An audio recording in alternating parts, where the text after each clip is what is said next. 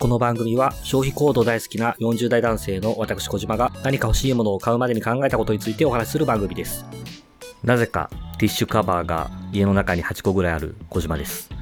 ちょっと多すぎますかね。あの、僕自身がティッシュカバーでティッシュケースですね。箱ティッシュの周りにというか箱ティッシュにかぶせて使うっていうものなんですけど、まあ、僕自身がというよりかはうちの妻が結構ティッシュカバーにこだわりが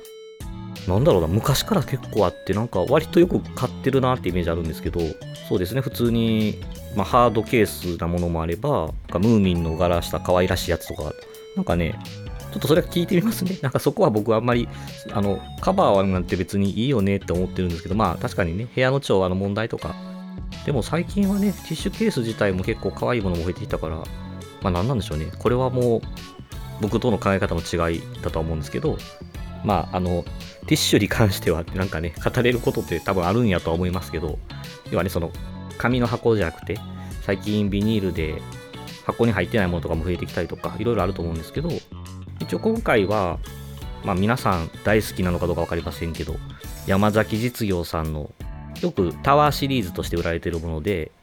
ちょっとティッシュケースって言われるものですね。ブラックを買いました、僕は。で、なんでこれ、僕多分ね、ティッシュケース自体を自分のお財布からお金を出して買うのが、結果的には初めてなんだと思うんですよ。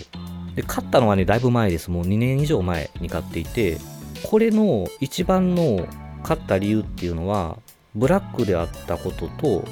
あとはですね、マグネットがもともとついているっていうところですね。で、僕自身も、あんまりこう、生活感の出てるようなティッシュ箱で 暮らしたいかって言われたら、まあ、一応、部屋は最近ね、結構荒れてはいるんですけど、それなりに綺麗にはしたいなと思っているので、で特に自分が仕事で使わせてもらってる部屋に関しては、結果的にですけどね、モノトーン基調に触れている部屋なので、まあ、あんまりそこに花柄みたいなものを置くよりかは、まあ、ちょっとシックにまとめたいなみたいなこともあって買ったんですけど、あの、これに行き着いたっていうか、別にこれじゃなくてもよかったんだと思うんですけど、まあ、なんでこれにしたんだろうな。まあ、まあ、それ言ってたら話があれですけど、僕のその、ティッシュケースを買うっていうところの潜在的なところにちょっと自分で頭を使っていきたいんですけど、多分さっきお話した妻の話っていうのは、まあ、おそらくはそういろんなものがやっぱ世の中あるじゃないですか。ティッシュケースって。まあ、木製、まあ、木のものがあったりとか、まあ、レザーになってるものとか、まあ、開けやすいようにこう長板ついてみたいな箱になってるタイプとか、キャラクターものとか、まあ、いろんなものがあるので、まあ、そこを楽しんでる。まあ、スマホカバー変えるぐらいの勢いで買ってるような気もするんですけど、そっちのね、僕、思いっていうのはあんまりなくて、まあ、初めて買ったって言ってるんですけど、まあ、一番のところは、まあ、マグネットを内蔵、背面にですね、マグネットがついてるっていうことですね。でですね、あの、これは僕自身の結構こだわりなんですけど、自分がその仕事部屋に置いてあるソファーに、肘掛け部分のところにですね、マグネットの板みたい、マグネットじゃない、スチールの板をちょっとこうぶら下げてるような感じなんですね。要は磁石でつけられるものをペタペタっと貼って、すぐ取れるようにしたいみたいなところがあって、なので、このティッシュケース以外でも、まあ、マグセーフ関連のグッズだったりとかもここにペタッとついてて、まあ、お財布とかね、その辺とかもちっちゃいの使ってるんですけど、今は。まあ、そんなも磁石でひっつく形なので、まあ、そんなものをペタッと貼っといて、まあ、年取ってきてね、あの、物忘れというか、出かけるときに忘れ物も多くなったので、まあ、そんなものを用意してるんですけど、まあ、要はですね、ティッシュって、僕が一番やっちゃうのがですね、そんな風になんか僕綺麗に部屋整えてるように聞こえたかもしれないんですけど、まあ、結構ぐちゃぐちゃでですね、一番生活してて嫌いなことがですね、床に置いたティッシュ箱をぐにゃっと踏むなんですよ。あまあ、これの話してるとちょっとだらしない感じ出ちゃいますが、どうですか？皆さん一回くらいやったことありません？あの、裸で置いている箱ティッシュ踏んじゃってぐにゃってなるみたいな。あれ結構なんかね、悲しい気持ちになると思うんです。で、あとは、パッパッとこうなんか使いやすいように近くに持ってきたりとかして、定位置が決まってなくて、まあ、結果的にどこ行ったっけみたいな風になるのも好きじゃないので、なるべく自分で定位置決めたいなと思ってたんですけど、何かしらこう固定するような動機づけが欲しかったんだと思ってるんですよ。まあよく怒られてましたし、今も怒られてますけど、怒られる存在が変わりましたけど、使ったものを使った場所に戻すっていうのがあんまり得意じゃないんだなっていうのは、もうまあ、最近じゃないですね、これは。もう二十歳ぐらいには気づいてましたけど。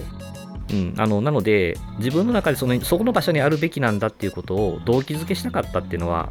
あの潜在的にはあって、で、とは言いながらあんまりこう機能性ばっかりに走るんじゃなくて、それなりのスマートさというか、スタイリッシュさもちょっと兼ね備えてると嬉しいなって思って、まあ、ちょうどあったのがこれって感じですね。実はこう2年間ぐらい、まあ、僕の仕事部屋においての箱ティッシュの場所っていうのは固定ちゃんとされているというか、もう定位置にありますね。結構ね、うまく磁石を使って暮らすっていうのは、割と、まあこれ、僕の生活スタイルをお勧めする番組ではないんで、聞き流していただければいいんですけど、僕としては結構そのマグネット製品とかをうまく使って生きていくっていうのは結構今最近ハマっていることで、よくこう定位置が決まらないようなあの 僕みたいなキャラクターの方はこういう物理的にそこにひっついちゃうみたいなものを使われるのもいいんじゃないかなと思います。どうなんですかね？なんか今となっては普通にどんなティッシュケース買ってきても自分で磁石ひっつけちゃえばいいような気もするんですけどこれまたねちょっと最後脱線しとき 脱線しとくっておかしいな。脱線するんですけどマグネットってねなんかね結構ね奥深いんですよ。なんかマグネットの話になってきてるな。大丈夫か？あの要はですね、マグネット、磁石っていうのは、何かにつける場合に、まあ、ひっつくであろう鉄の側というか、スチール側っていう方と、まあ、鉄がつかない側っていうところに、まあ、設置する。鉄鉄同士なら別にいいと思うんですけどね。で、ティッシュケースの場合だと、ティッシュ自体は当然磁石につかないですし、ティッシュケース自体も、まあ、鉄製に作ればつくんでしょうけど、そんな重たいティッシュケースはさすがに嫌でしょ。落としてどうします？足の小指にでも当たったら大変なことになるんで、まあ、あの、結構強力な両面テープみたいなもので磁石をくっつけとかないと、磁石と鉄側の力に負けて取れちゃうんですよね。これ何の話してるか本当わかんなくなってきたけど、まあ、あの共感してもらえると嬉しいんですが。なので、そこがやってみても多分ね、うまくそんなに綺麗に両面テープ側に磁石を残しながらつけたり外したりっていうのがうまくできる保証もないんだろうと思ったんで、まあ、そこまで考えてるっていうのがちょっとまたこれ船さんなんかにじられそうなんですけどそこがある程度担保されてるっていうちゃんと磁石としての機能を果たせますよっていうところを、まあ、山崎実業さんなんで担保していただいてると信じて、まあ、こちらを使い続けて、まあ、実際にそのマグネットが外れたってことは今のところないので、まあ、便利に使わせていただいてるって感じですね。で、どうだったかな？買った時って1500円ぐらいだったと思います。なんかクーポンとかも使って。で、まあ2年使ってるわけなので、まあ十分こうケースとしての元は取ったかなって感じもするので、で、なおかつまあすごくシンプルなものなので、こっから多分5年、10年くらい普通に使うんだろうと思うので、うん、なんか暮らしのところで整理整頓術みたいなところを語れる人は、まあ、たくさんいて、僕はそこはむしろ語れないんですけど、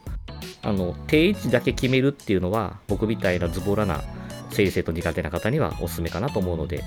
っと今回は、えっと、タワーシリーズ、山田技術業さんのティッシュケース、お話してみました。はい、いかがだったでしょうか？ここまでのお相手は小島でした。ありがとうございました。